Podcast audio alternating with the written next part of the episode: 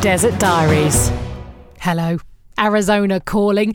And it seems like the very act of recording my podcast last week, where I banged on about the complete lack of monsoons in Phoenix, actually summoned a monsoon. Genuinely, I'd literally pressed publish on the podcast when I heard the first rumble of thunder. My initial reaction was, oh, thanks very much. Great timing. It was the equivalent of waiting to wash your car on a sunny day, and the second you finished with the chamois leather, the rain starts. But actually, the monsoon was so spectacular, I actually forgot that it rendered my podcast null and void.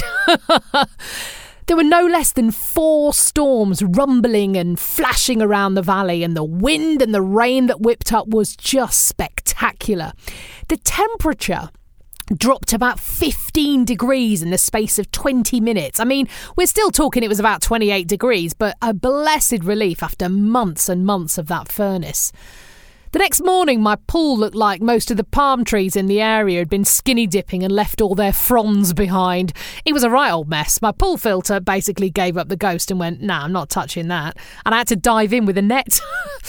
I put loads of monsoon pics and also videos of the monsoon on the Facebook group. Do just search for Sam Walker's Desert Diaries.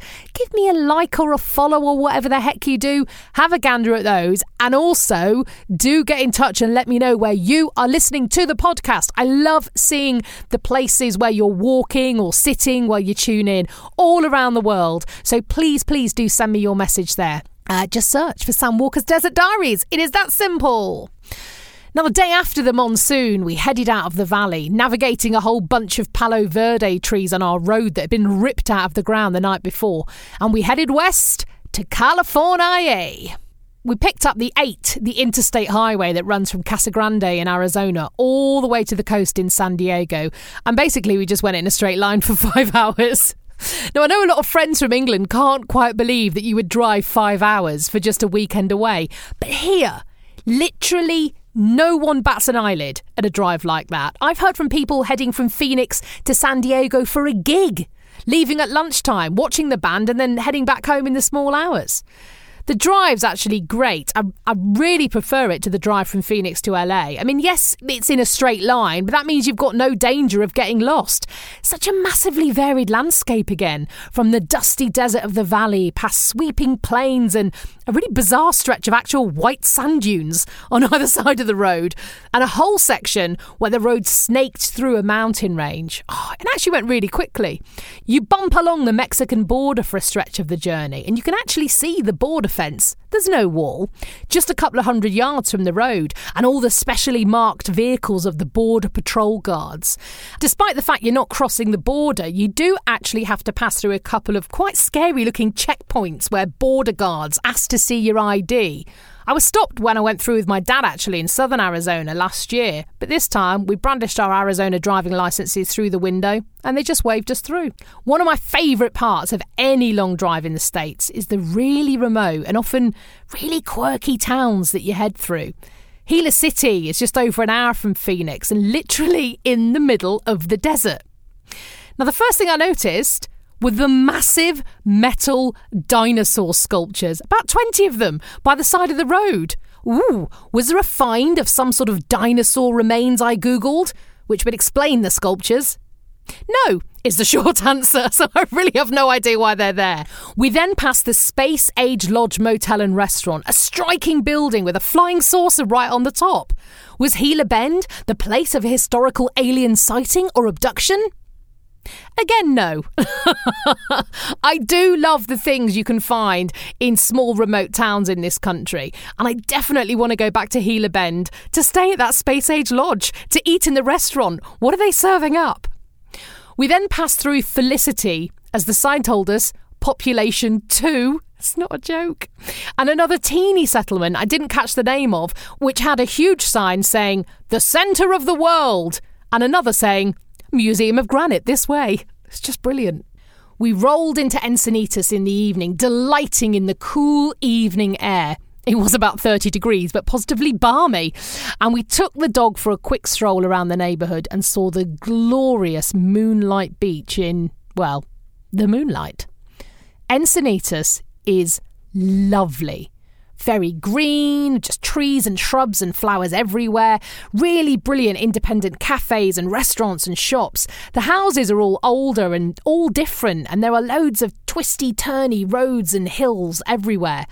Made me really realise a few things about Phoenix. One, it's just so flat as a city. I mean, apart from the ruddy great mountains everywhere, the actual surrounding streets, well, they're all flat. We're in a valley, right?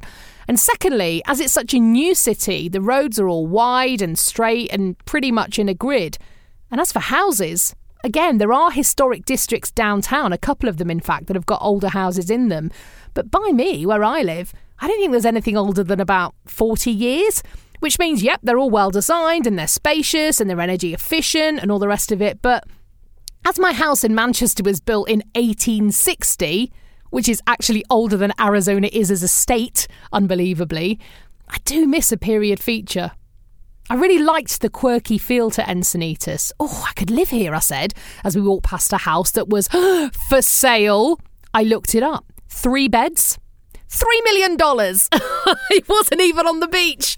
I shall enjoy visiting from Phoenix again, I thought to myself and walked on.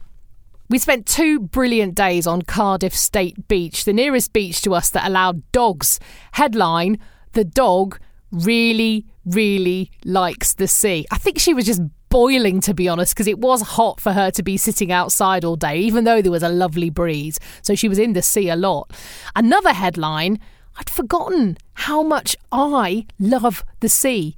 I played in the surf with the girls for literally hours and hours. And despite putting factor 100 on our faces, who knew they made a factor 100? We all got burned cheeks. Oh, I love it when you dip your toe into another world for a few days, and the Southern Californian family beach scene is a whole little subculture in itself. They're just so prepared. Everyone had chairs, umbrellas, gazebos, grills, tables, massive urns full of iced water, kids all covered in bright pink sunblock with their individually labelled boogie boards, beach tents for the dogs. They had the works. We rocked up four towels, one dog, water bottles that got sand in them instantly, and no shade. I mean, just so stupid. Quick trip to Walmart's for a brolly sorted that out. But I was in awe of the amount of organisation and stuff that went into a weekend beach visit. I suppose when you do it every weekend, it's just as much a part of your routine as popping to the shops, isn't it, really? Those couple of days away were just what we needed. Time as a family, no work or school encroaching on our routine. Takeaway hotel room picnics of Thai food and pizza on the beach. Oh, it was ace. I drove home in my swimming costume straight from the beach, sand in every part of everything we'd taken with us, burnt cheeks, but happy.